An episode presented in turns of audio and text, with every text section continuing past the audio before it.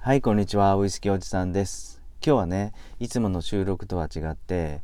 とあるね実はあのリスナーの方から一言、えー、コメントいただいたことがあってね。でそのコメントがですね僕の中で、えー、なるほどと。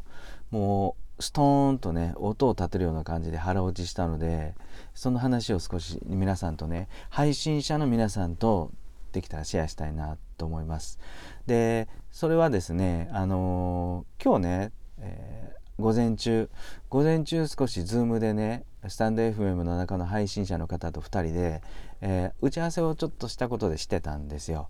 でその方はあの僕のライブであるとか他のね、えーとお酒関係のライブであるとか収録配信であるとかを最近よく聞いてていろいろねえー、買うものが増えたとおっしゃってたんですね例えば僕のライブではウスキーとか、えー、ジンとかリキュールね。それだとか日本酒のライブに行くとですねいや美味しそうに日本酒を語ってくれるので、えー、お酒屋さんに行ったりして、えー、買ってしまうと。これがワインになるとまたワインショップ行ったりしますもんね。でそれをやってるとですねまあ冗談でまあ、こうなると散財してしまうと どんどんどんどんお金使っちゃうよねっていう2人で笑ってたんですけどでもそこでねその時にあのリスナーさんが言ってくれた一言があってね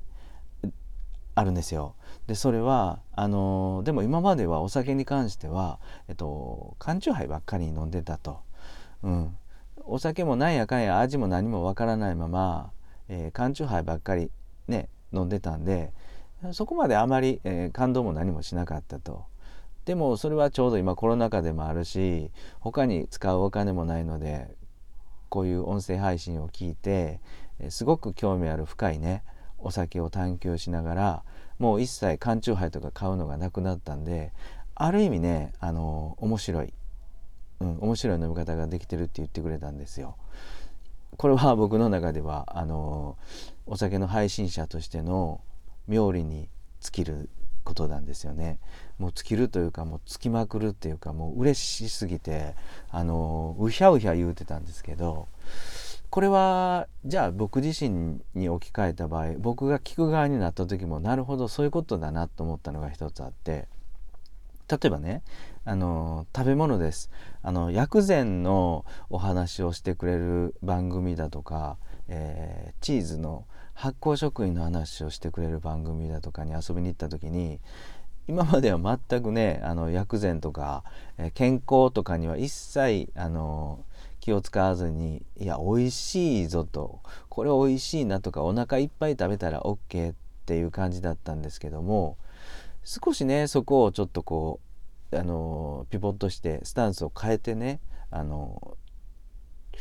音声配信を聞いて、えー、おすすめのものを買いに行ったりだとかそれでちょっと食生活の輪が広がったっていうか、あの、深くなったんですよね。それって僕の中ではいやすごい嬉しいことでもあったんですよ。うん、でこれも食にかかわらず、うん、あのトレーニングのことだったり、まあ、いろんなことですよね音楽のことでも何でも。はい、でそういう配信を聞くことでねちょっとあの生活の中で何て言うんですかね豊かになるって言ったらなんかオーバーかもわかんないんですけども、うん、面白くなるっていうか深みが幅が出てくるっていうか楽しくなりますよね。僕僕はですよ。僕はそうだったんですよ。そう。あなるほど。そういうことだなと思ってこのあの音声配信ねやられてる方もたくさんいらっしゃると思うんですがこれね別にその自分の好きなことを淡々と配信してるのはいや全然いいなと思ってて。であのそれを聞いてね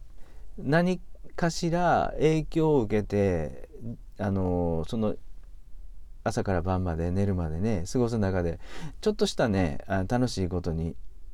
なるというかそういう行動ができるちょっとした指標になることも多々あるなってって気がついたんです。はい今日このリスナーさんの言ってくれた一言でね。うん。だから僕もあのいや嬉しい嬉しい。まあ飛び上がってるだけじゃなくて今後もねあのいや面白いことお酒に関わるストーリーとかえー、っと歴史とかまあどっちかというと味とかよりもそういうこう物語をね配信していこうと思ってます。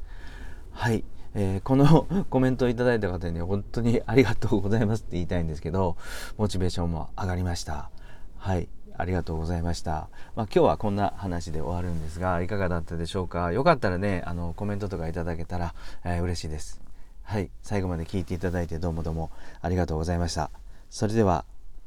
バイビー。